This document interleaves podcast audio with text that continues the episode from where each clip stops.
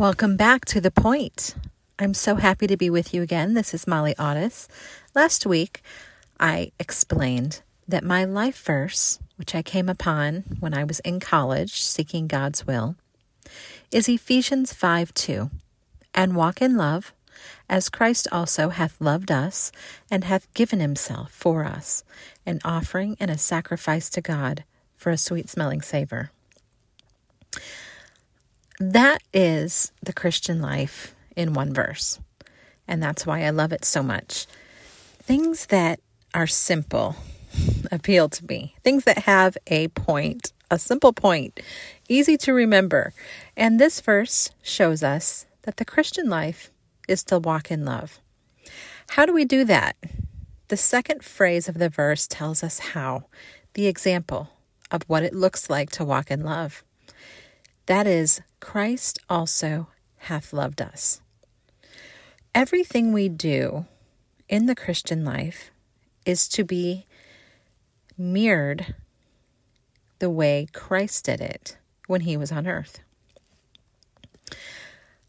If you ever get stumped and you feel a little overwhelmed, or maybe you've been away from God for a while, or maybe you just feel that your Christian life is in a rut, if you don't know where to start, you want to draw close to God.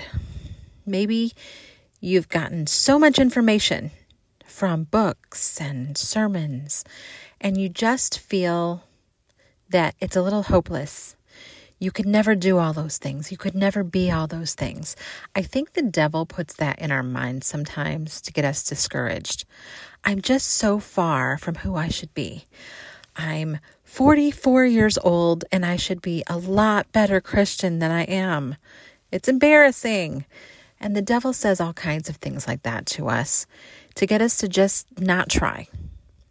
But what we could do then is to go to the four Gospels Matthew, Mark, Luke, and John.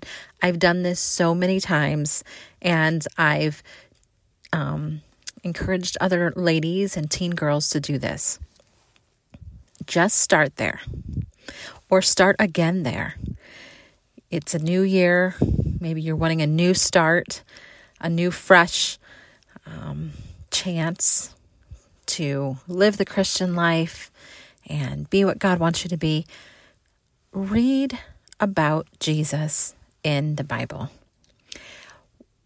How are we supposed to act? What are we supposed to think? How are we supposed to treat others? What are we supposed to do in these circumstances? I just love reading Matthew, Mark, Luke, and John because Jesus came down to earth to show us how to live. Yes, he came to die on the cross for us, of course, so that we could be saved. But the 33 years he decided to stay on this earth before he went to heaven, he lived as a spirit filled man. Of course, he could not sin, he was still God, but he chose to walk in the Spirit, and we have that same Holy Spirit in us. So, what did he do? How patient was he with people? What did he not do? Study these things. Just decide to read the four Gospels, maybe this week you could start into one of those four books of the New Testament and just decide this is how I want to live, as Christ also loved us. That is how we live the Christian life. That is the point. That is how we walk in love. So I encourage you this week to walk in love because loving God means loving others.